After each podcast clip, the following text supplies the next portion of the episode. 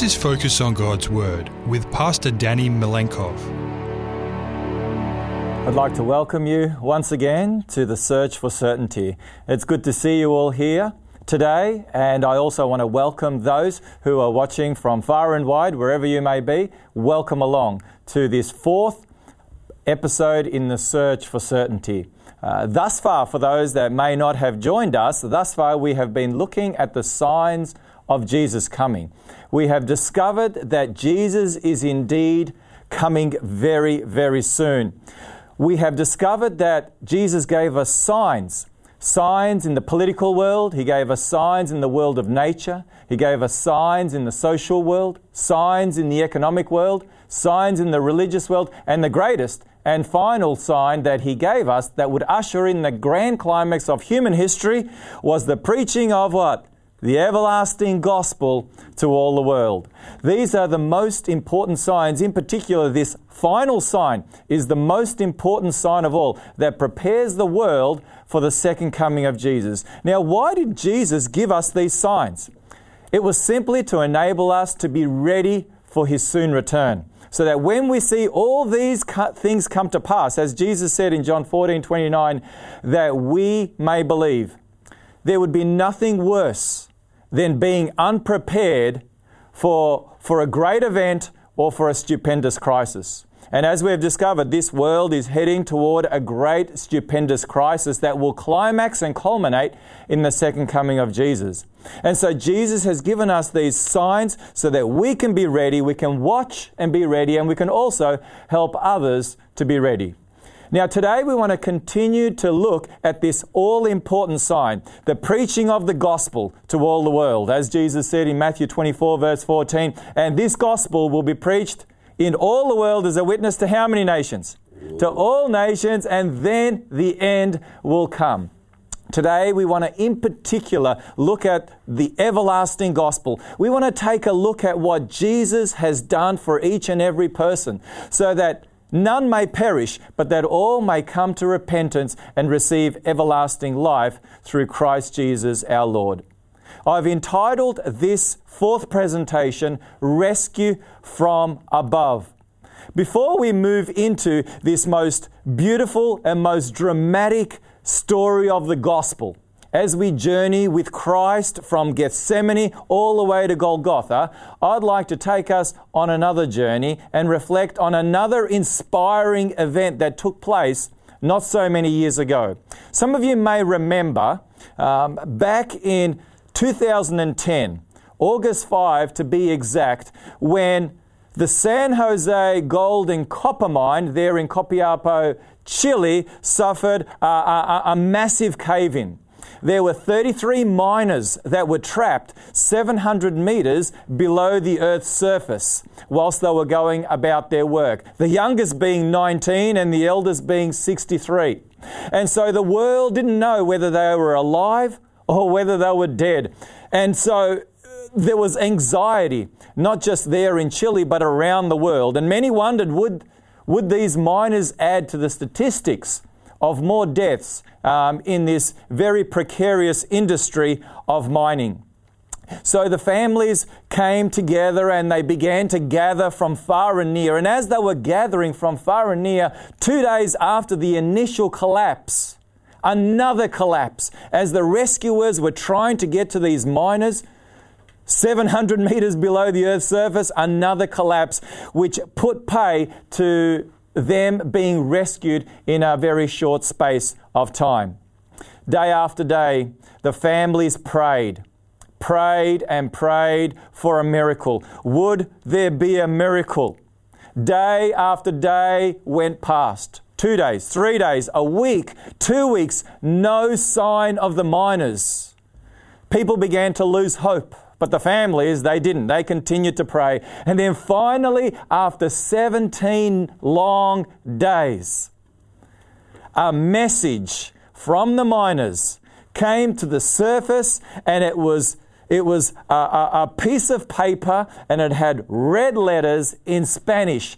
And the message, and I'll read it to you in English we are all well in the shelter, all 33 of us.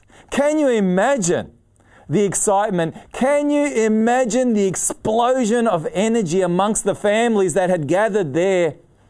praying and hoping and pleading with God for a miracle. The whole world erupted in joy that the miners that they were all alive. But now the big problem, how to bring them back to the surface.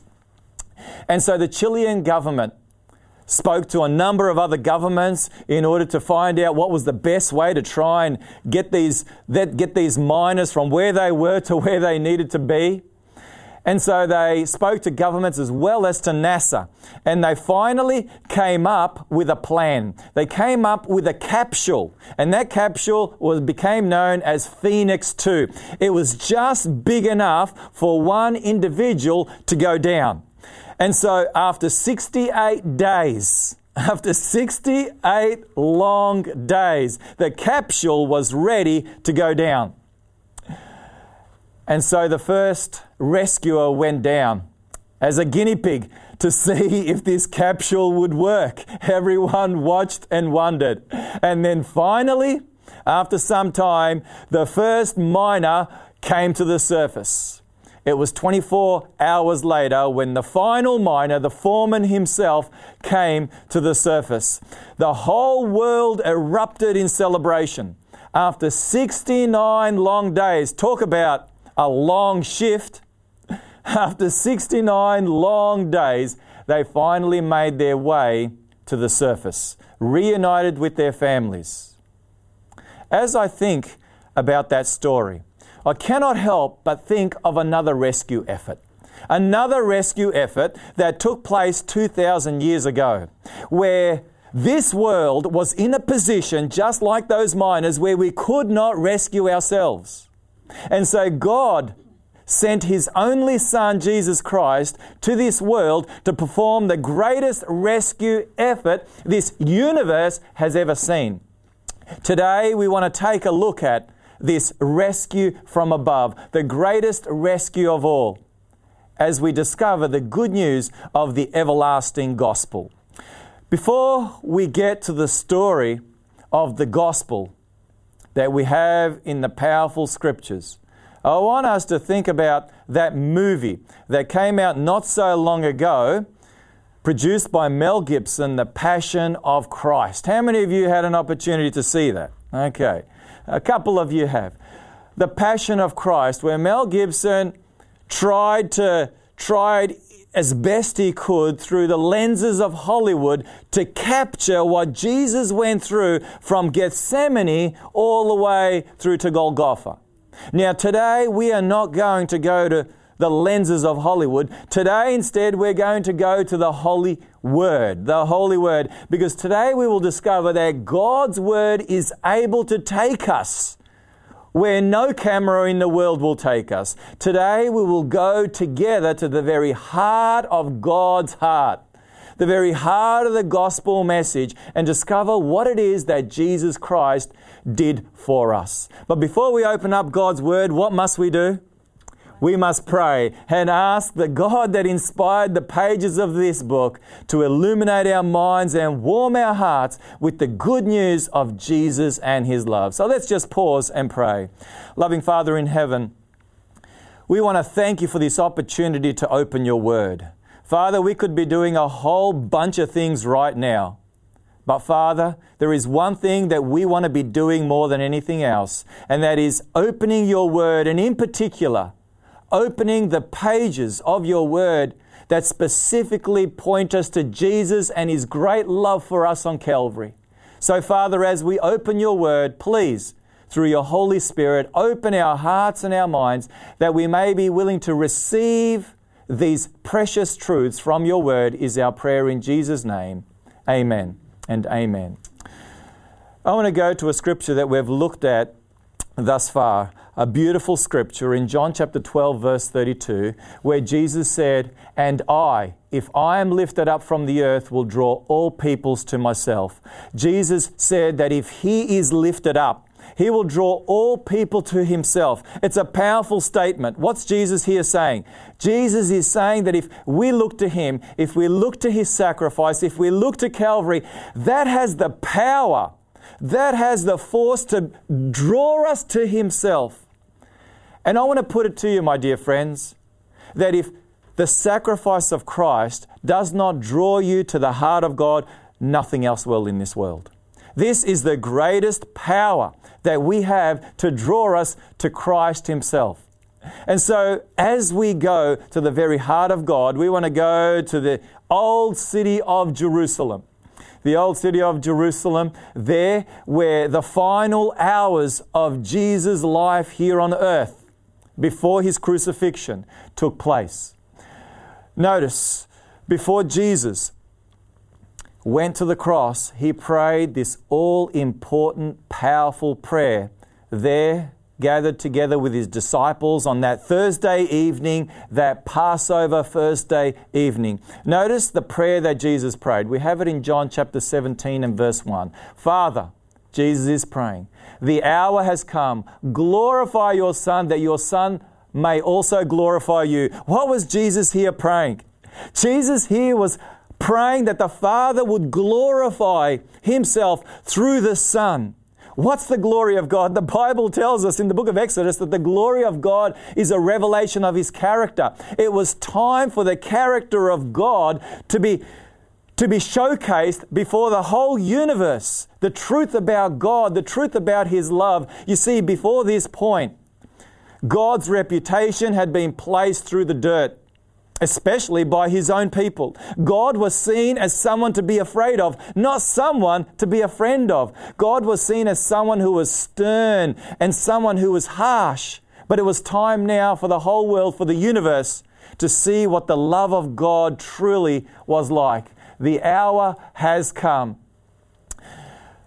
The hour had come for that plan of salvation to be put into place that plan of salvation that God gave to Adam and Eve at the very beginning when He told them that a Savior would come to pay the price for their sins, to reunite them with God. And that Savior would be none other than their Creator, Jesus Christ. As we go together to the Garden of Gethsemane, the Garden of Gethsemane. The word Gethsemane means oil press. We'll discover that this is indeed where the very heart of Jesus Christ was pressed out because of what he was going through, the sins, the burdens that he was experiencing. I've had the opportunity of going to the Garden of Gethsemane, and that was one of the most, one of the most powerful, one of the most precious experiences in my life. Notice what Jesus prayed in the Garden of Gethsemane. We have these words in Matthew chapter 26, verses 36 to 39. This is Matthew, one of Jesus' disciples, recounting what Jesus prayed and what took place there in Gethsemane. Then Jesus came with them to a place called Gethsemane and said to the disciples, Sit here while I go and pray over there. And he took with him Peter and the two sons of Zebedee, that would be James and John. And he began to be sorrowful and deeply distressed. Then he said to them, My soul is exceedingly sorrowful, even to death. Stay here and watch with me. Jesus' soul was exceedingly sorrowful, even to death. We'll discover what those words mean in just a moment. He went a little further and fell on his face and prayed, saying, Oh, my Father, if it is possible, let this cup pass from me. Nevertheless, not as I will, but as you will. He went back after visiting with his disciples who were asleep. He went back to the same spot. And Matthew continues on and he says, He prayed, Again, a second time, he went away and prayed, saying, Oh, my Father, if this cup cannot pass away from me unless I drink it, your will be done. And then one more final time, the Bible says, So he left them, went away again, and prayed the third time, saying the same words Father, let this bitter cup pass from my lips. Nevertheless, not my will, but your will be done. What was filled in that cup that Jesus was invited to drink by his Father? It was the sins of the entire world. All the sins that had been committed for the past 4,000 years up until that point, and all the sins that would be committed by every single individual all the way to the second coming of Jesus. Jesus said, if there is a plan B, Father, please, I'm willing to take plan B. But the father said, No, my son. No, my son, there is no plan B. You must drink that cup if my children will come back home to where they belong, to where I wanted them to be at the very beginning of time. I can just picture in my mind's eye what was going through Jesus' mind, the temptations that he was experiencing right then and then. I can just imagine the devil himself was there in the garden, tempting Jesus with the thought that if he drank that cup, the separation of sin would be so great, the gulf would be so enormous that it would separate him from his heavenly Father forever. You and I, we cannot even begin to comprehend what that must have meant for Jesus Christ. They had never been separated. From all eternity, they had been one. And now Jesus had to make a choice whether he would be willing to drink that cup. Sin. Sin separates us from God. Would he be willing to experience that utter and total separation from his Father, that we would forever be united with our Heavenly Father? Would he be willing to take on board what we deserve? I can just imagine what the devil was sharing with him. You've come to your own people, and your own people have rejected you. Your disciples they will all forsake you. Your most, your most zealous disciple in a few short hours will deny ever knowing you. He will heap down curses from heaven in order to, in order to make it clear that he doesn't know you. He doesn't have any idea who you are. One of your disciples has gone to fulfill that final act in betraying you. Don't do it. You will never see your Heavenly Father again. Notice Luke, Dr. Luke, gives us an insight as to what was taking place there in the Garden of Gethsemane. Notice these words. He's a physician and he brings this very powerful point across in Luke chapter 22, verse 44. And being in agony, he prayed more earnestly. Then his sweat became like great drops of blood falling down to the ground. I used to think once upon a time that Luke, Dr. Luke, was using hyperbole that Jesus was sweating so profusely that it, it appeared like drops of blood. Little did I realize that you can actually sweat real blood. Until I did some research and I discovered that it is possible and people have sweated blood. Notice the term for sweating blood, real blood, is hematidrosis. It's an extremely rare condition characterized by the sweating of blood, which is said to occur when a person is facing death or other highly stressful events. It has been seen in prisoners before execution and occurred during the London Blitz during World War II. hematidrosis is attributed to rupture of the capillaries surrounding sweat glands with oozing of blood into the glands and out of the sweat ducts. So, what was going on with Jesus? What was going on with Jesus is this Jesus was experiencing such pain emotional pain, emotional stress that you and I, we cannot begin to comprehend. The separation that he was beginning to experience with his heavenly father was literally, literally squeezing the very life out of him. And my friends, the truth is, the truth is that unless the God the Father intervened in the Garden of Gethsemane, Jesus would never have made it to Golgotha. He never would have made it. He would have died there and then in the Garden of Gethsemane. But notice what God did. Notice what God did in Luke chapter 22, verse 43. Luke goes on and he says, Then an angel appeared to him from heaven, strengthening him. Oh, Jesus would not die in the darkness of the Garden of Gethsemane on his own. No, that was not the plan of salvation that God had prepared before the foundations of the earth. Jesus said, and we read the words earlier in John 12 32, if I am what? Lifted up from the earth, I will draw all peoples to myself. Jesus had to be lifted up before the whole universe for all to see. So there would be no doubt why Jesus died and how Jesus died, which we will get to in just a little bit. It was not time for the Son to die, although he could well have died there in the garden. But the Father sent his angel, And the angel strengthened Jesus in his time of trial.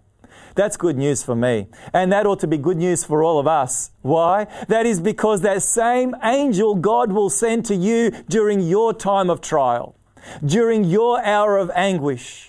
And nothing will take place in your life unless God allows that. And it's always for His honor and glory. And so you and I can rest knowing that the same Father that loved His Son is the same Father that loves us supremely and we can rest in the assurance that He loves us with an everlasting love. Jesus was whipped mercif- mercilessly. I was about to say mercifully. There's nothing merciful about the whipping that Jesus experienced.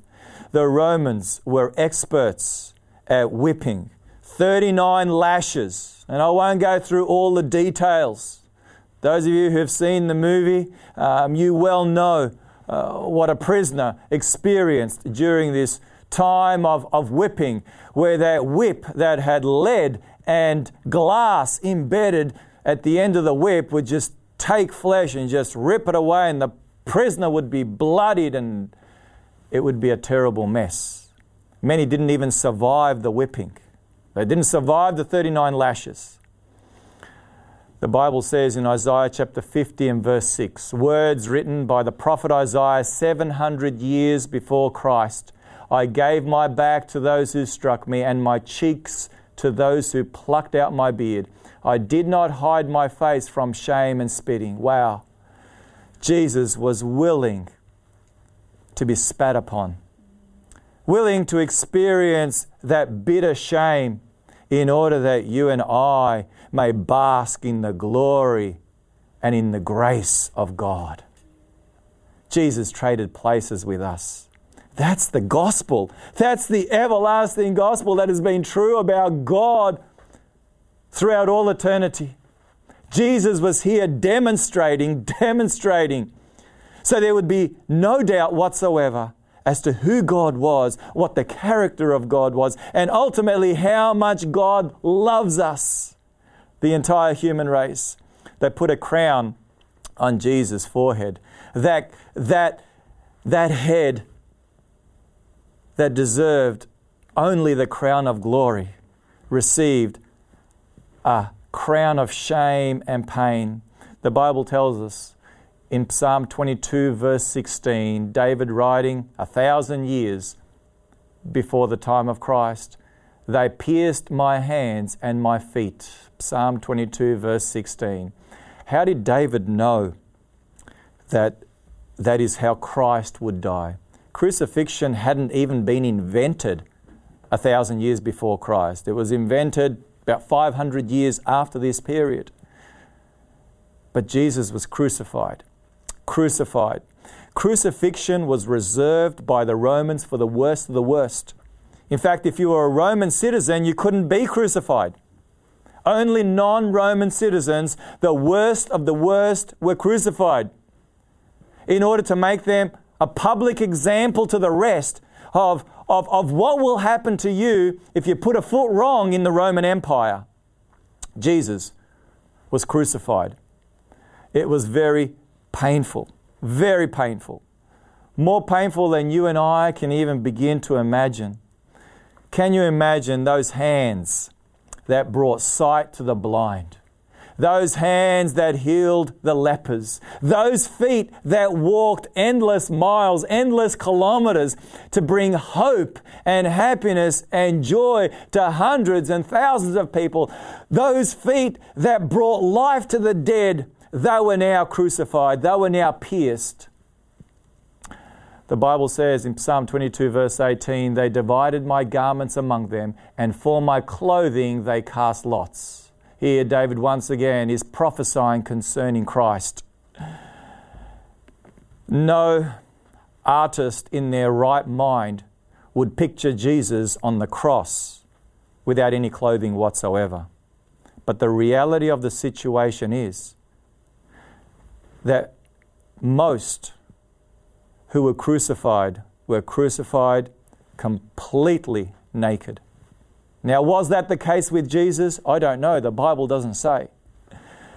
But could it be that our Saviour was willing to be completely shamed in order that we may receive that, that robe of righteousness? That's one thing I do know. That is one thing that I'm certain of. Jesus was willing to be shamed that I may have that robe of righteousness. And we do know, we certainly do know that his seamless robe was taken off him, and that was gambled by the soldiers.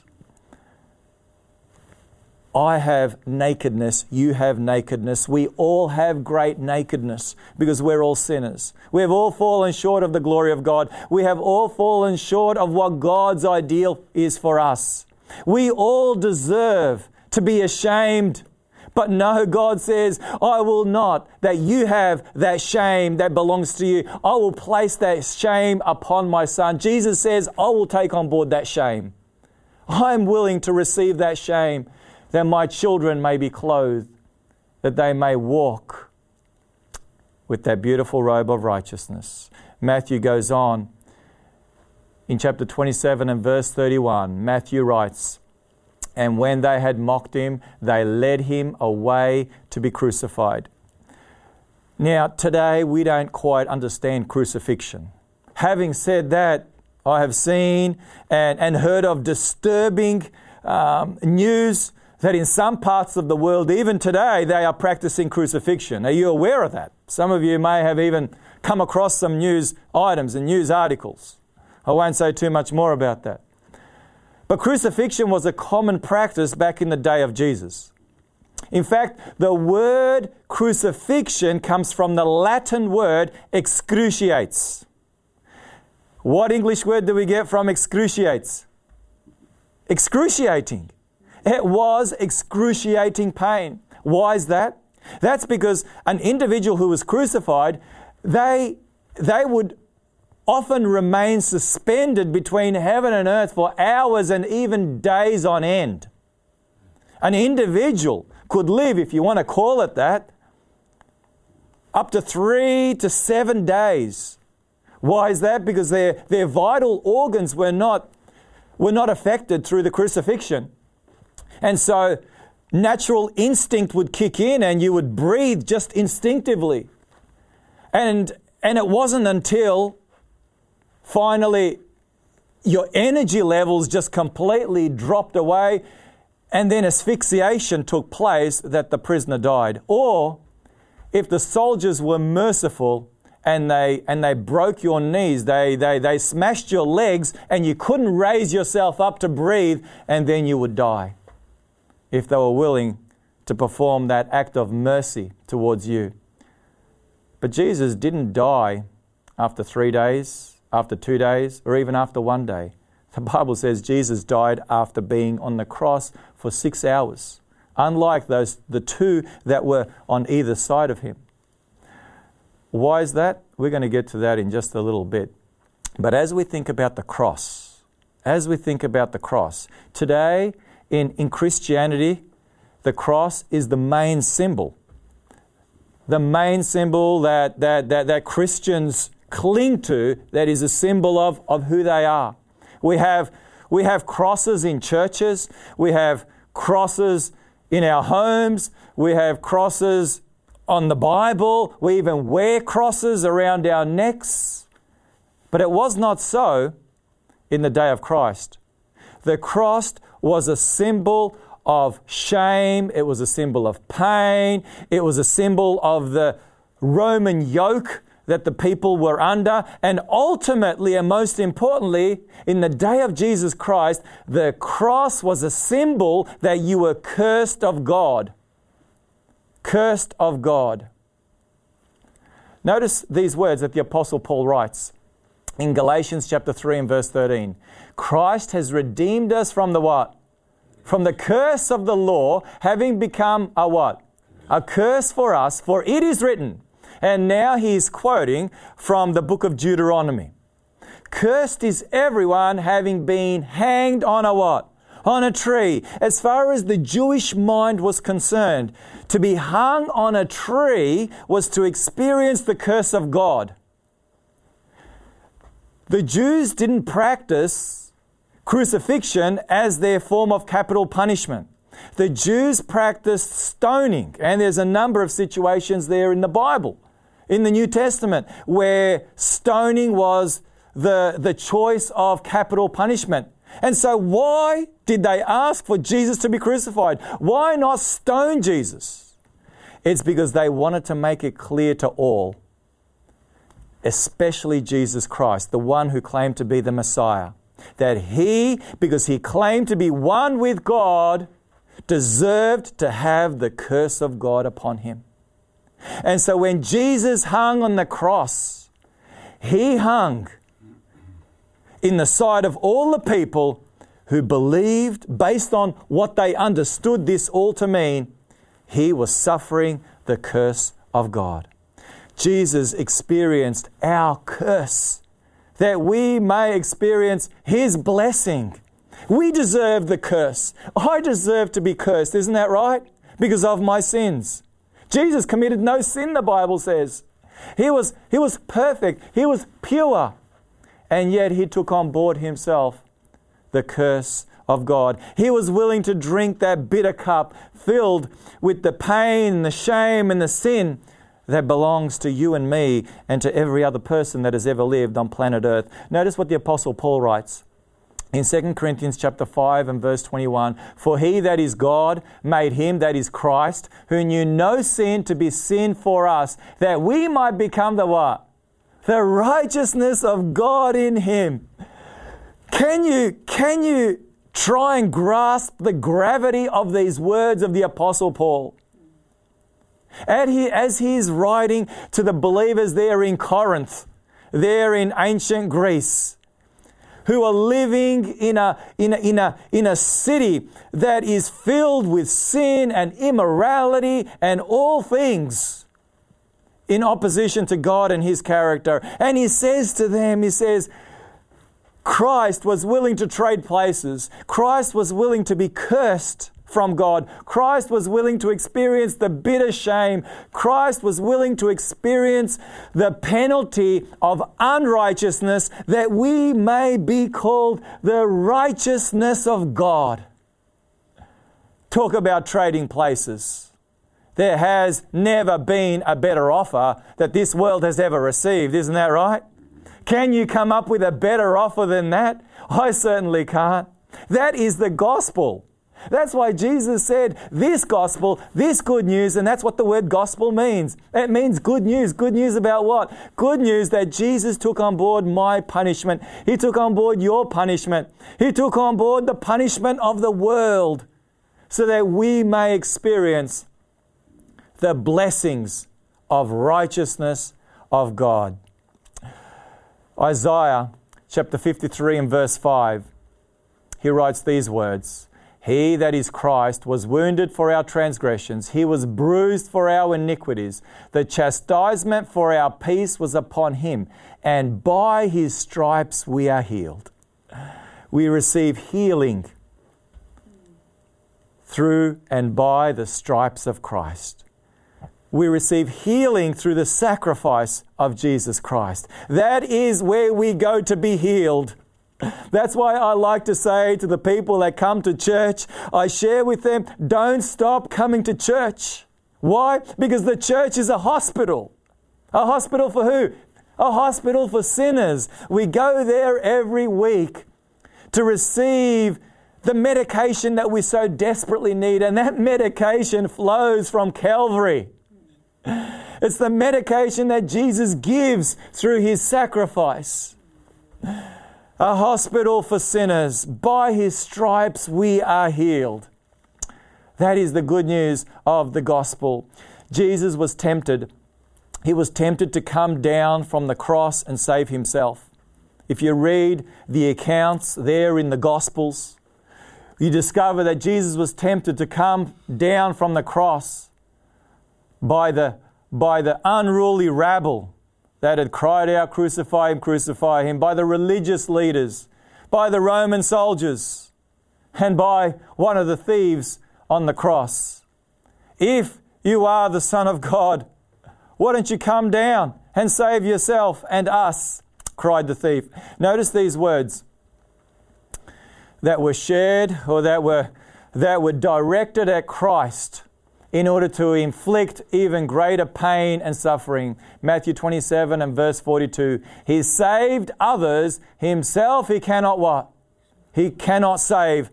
These words, these words were designed to inflict pain, more pain to the heart of Jesus Christ. But little did they know. Little did they know, those who uttered these words, that they were actually speaking the gospel in a nutshell. This is the gospel in a nutshell. Why is that?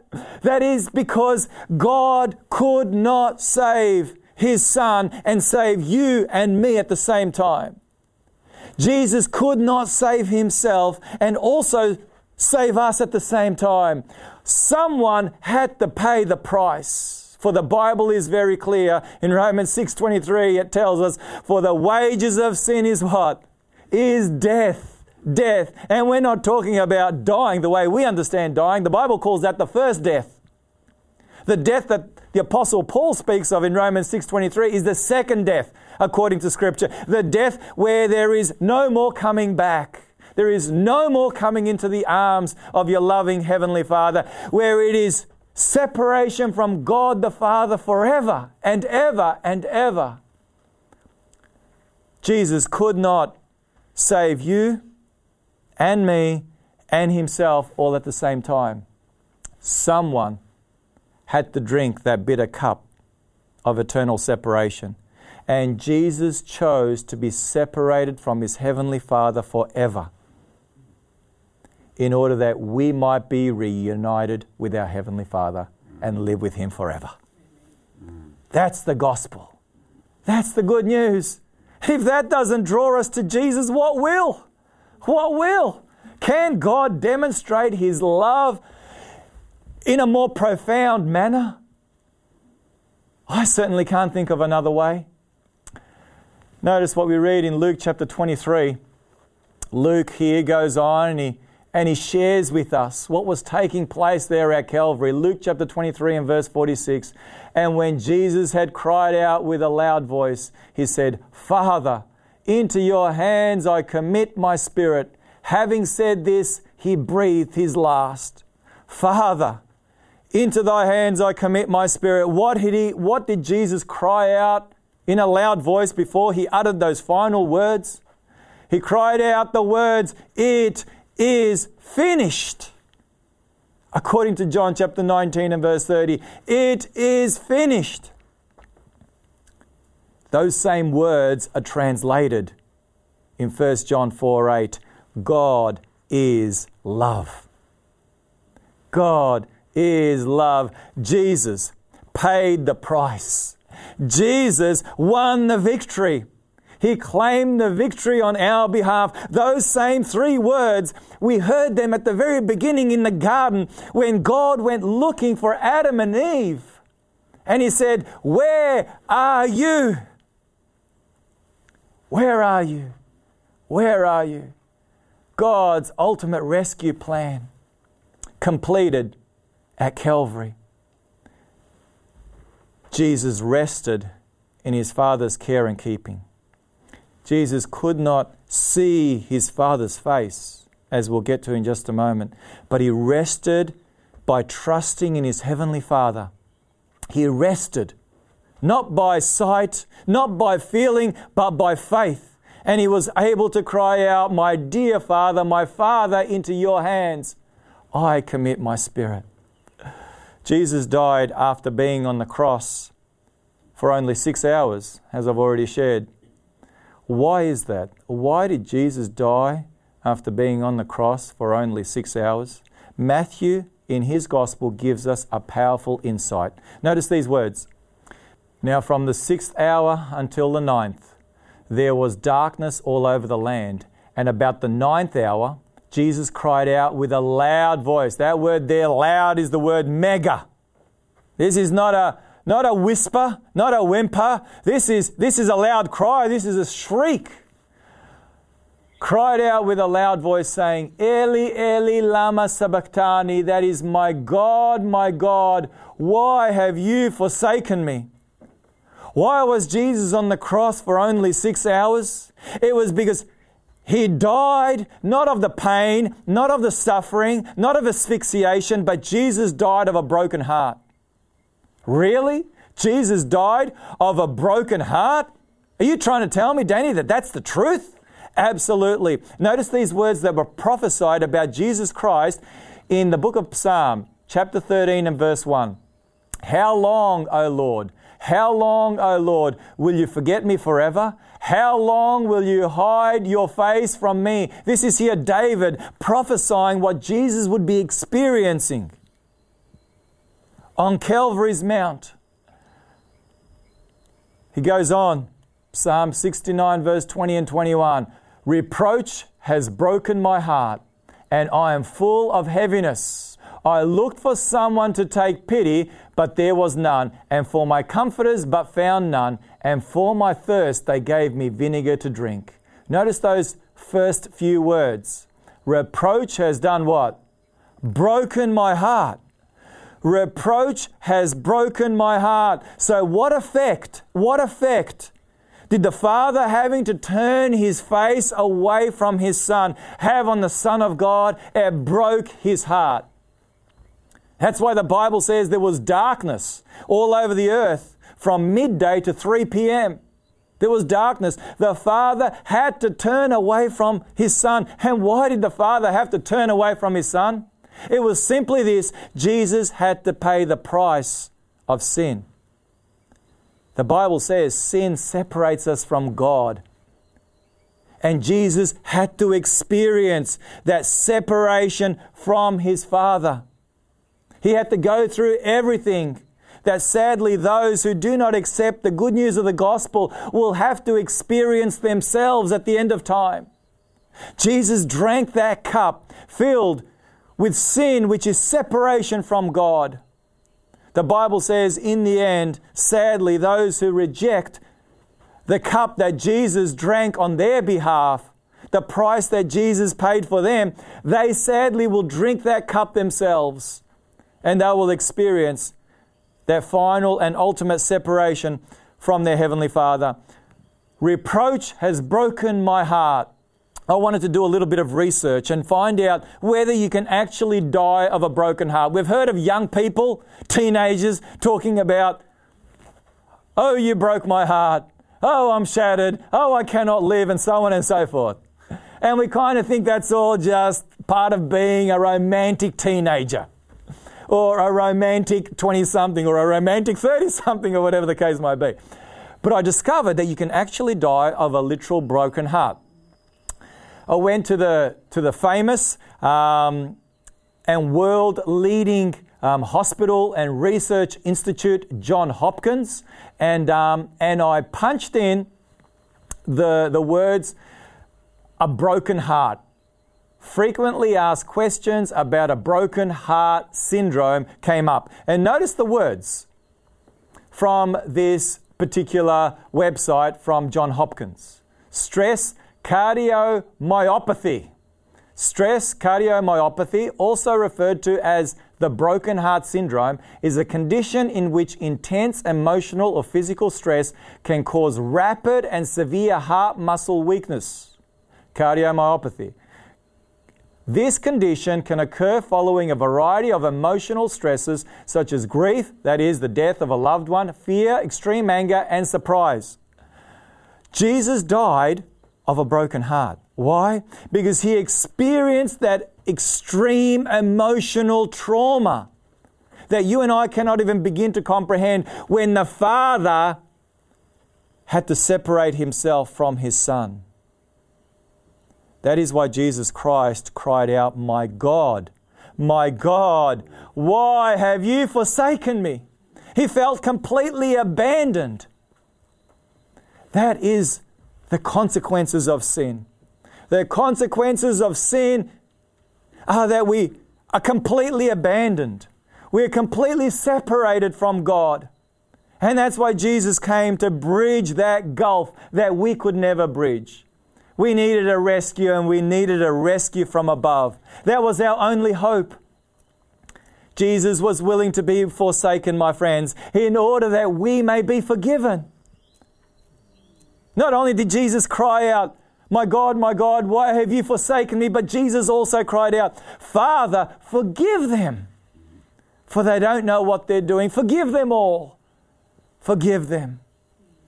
Why would you want to turn your back on such a gift? Why would you want to say no to such an invitation?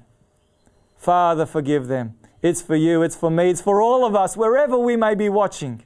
Wherever you may be watching, in a palace, in a prison, somewhere in between. The gospel is for all. For God is not willing that any should perish, but that all should come to repentance and receive that wonderful gift of salvation. John 3:16 puts it in the most beautiful way possible. For God so loved the world. Well, let's say this together. We've got to say this together, don't we? Let's say it together. For God so loved the world that he gave his only begotten Son, that whoever believes in him should not perish, but have what? Everlasting life. There's the gospel. Whoever believes in him will never have to perish, will never have to experience the second death that Jesus Christ experienced. And I have people say to me, but Danny, didn't Jesus say that he would rise again? Didn't he know that he would rise again? Yes, it's true. He did say that, and he did know that he would rise again. But the truth of the matter is, the Bible tells us that Jesus Christ was not only the divine Son of God, he was also the Son of Man. He was both the Son of God and the Son of Man. And, and his humanness, if I could put it that way, in his humanness, he experienced that complete separation. In his humanness, he could not see beyond the tomb. In his humanness, he experienced everything associated with being forsaken. But in his divine, godly strength and nature, he was both God and man he continued to put his faith and trust in the Heavenly Father who was there with him by his side, even though in his humanness he could not see or experience it. That is how we need to live, my friends. That is how we need to live in these final end times. The Bible says the just shall live by faith. The Bible says in the book of Revelation that God's people they keep the commandments of God and they have the faith of Jesus. They have faith in Jesus. They have the same faith that Jesus had. That's Revelation chapter 14 and verse 12. God's people at the end of time will experience pain and anguish. God's people at the end of time will experience the, the temptations of separation. But God's people will need to put their faith and trust in God's Word, in the promises of God's Word, and not in how they feel. Today, sadly, we're living in a day and age where even in Christian circles, people are making decisions on how they feel, what their gut is telling them, rather than what God's Word says. It matters not how you wake up in the morning. Whether you wake up happy or sad, that matters not as far as how much God loves you how much God wants to save you, the plans that God has for you. We need to put our faith and trust in God's word and live by faith, not by sight. The everlasting gospel needs to go to all the world. It needs to go to all the world. This message of God's love needs to go to all the world. The truth about what God was willing to do needs to go to all the world. The truth that God was willing to empty out heaven with the greatest and the best gift of all. The truth is, my friends, God was willing to bankrupt heaven when He gave Jesus. I know that's something you and I can't really comprehend. So don't even try. I've tried and I'm not getting very far at all. But the truth of the matter is that in giving Jesus Christ, God risked bankrupting heaven. You think about that. What would heaven be like without Jesus Christ? It wouldn't be a place worth living in, isn't that right? I wouldn't want to be in heaven without Jesus. Who cares about the streets of gold? Who cares about the mansions? If Jesus isn't there, I don't want to be there. The darling of heaven, the desire of all the ages, as someone once put it. God was willing to risk never seeing his son again in order to bring us back to himself. That is why thousands and millions of the followers of Christ have been willing to live out their final days in dark and dank prisons, have been willing to be tortured and beaten. That is why thousands upon millions have been willing to be torn apart by wild beasts because of what Christ has done for them. Willing to give everything and anything. And today, today, today, as we sit here today, as we watch wherever we may be watching, there are people, men and women, boys and girls, who are giving up their lives for Jesus Christ. Why? That is because Jesus gave everything for them. When you recognize how much God loves you, when you recognize what God was willing to give to save you, you are willing to give everything for God. Nothing is too much. Nothing is too great a sacrifice. Because you recognize, you recognize the truth that Jesus had to die a death without hope, whereas you and I, we die a death with hope. That's the difference between the sacrifice of Christ and the death of the martyr. The martyr dies with the blessed hope. The Apostle Paul said very clearly that he was about to die, and he said, The crown of life which the Lord, the righteous judge, has for me. He was assured of his salvation. He was assured that he would see Jesus. There was no darkness that surrounded the Apostle Paul, there was only glorious light. But not so with Jesus. Not so with Jesus. That is why, even today, there are those who are willing to go to the utter ends of the earth to share this good news of the gospel. That is why we are sharing this message via this telecast, the three angels' messages. What are the three angels' messages? Revelation 14:6 tells us it's the everlasting gospel, writes John, that has to go to every nation, kindred, tongue, and people. The good news of the gospel, the good news that Jesus loves the world and is here to save. He was at the cross and he saw Jesus. He was an eyewitness to Jesus. John the Revelator, the beloved John, Notice these words that he writes in 1 John chapter 3 and verse 1. Behold, what manner of love the Father has bestowed on us that we should be called the what? The children of God. John, I can just I can just picture him in my mind's eye. He's grappling, he's trying to find words to express the love of God, and he can't. Human language is inadequate, and all he can say is, Behold. Look, wonder. What love of the Father that we ought to be called children of God. So the question is how can I become a child of God? How can I become a child of the King of Kings and Lord of Lords? Notice these words from the same John, John chapter 1 and verse 12, who by the way was willing, willing to give up his life for his Savior. Notice these beautiful words, John chapter 1 and verse 12. But as many as received him, to them he gave the right to become children of God. To those who believe in his name. It's as simple as that. As many as received him, as many as received him. It's a gift from God. That's what the gospel is. It's a gift. You come to Jesus just as you are. He takes you as you are, and then He begins to transform you day by day more and more into His image. You come just as you are. I want to take you finally to the to the interaction that Jesus had in Luke chapter 23 and verse 42 with one of those that was on his side, one of the thieves on his side. Notice what took place. Luke here records.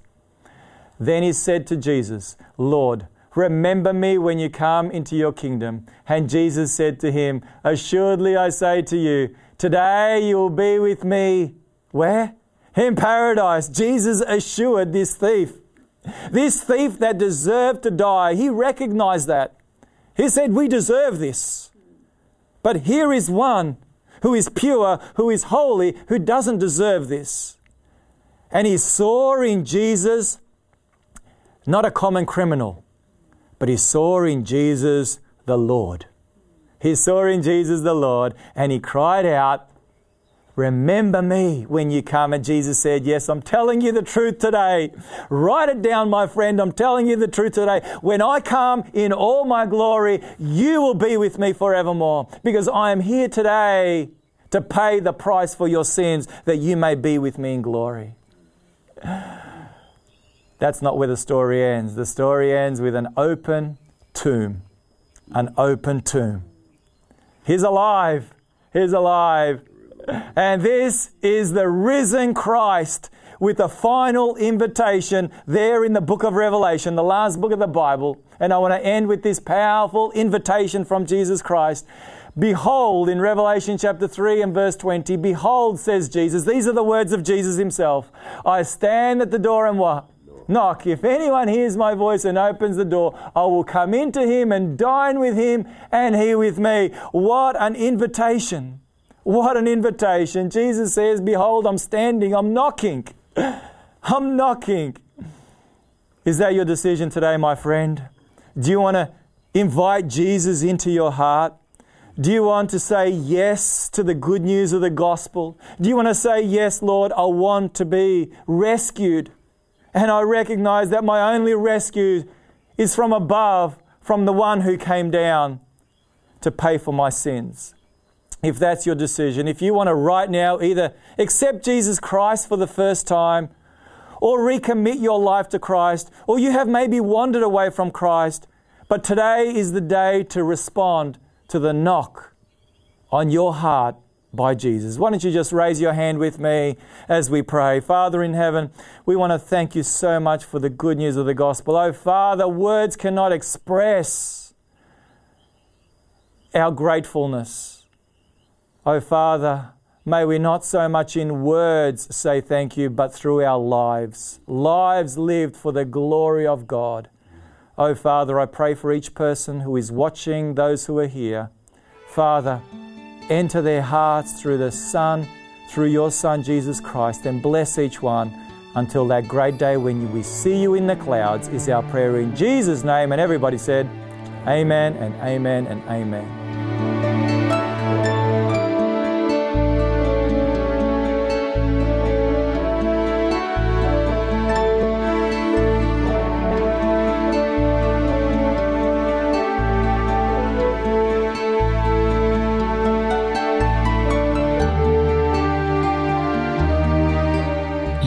Listening to Focus on God's Word with Pastor Danny Malenkov, a production of 3ABN Australia Television.